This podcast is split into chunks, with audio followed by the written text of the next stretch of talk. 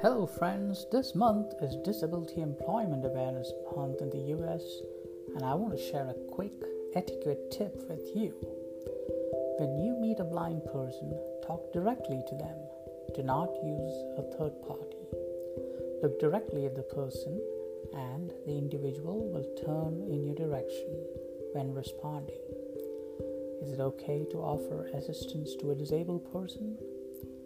Before offering assistance, always ask the person whether and what kind of assistance is welcome.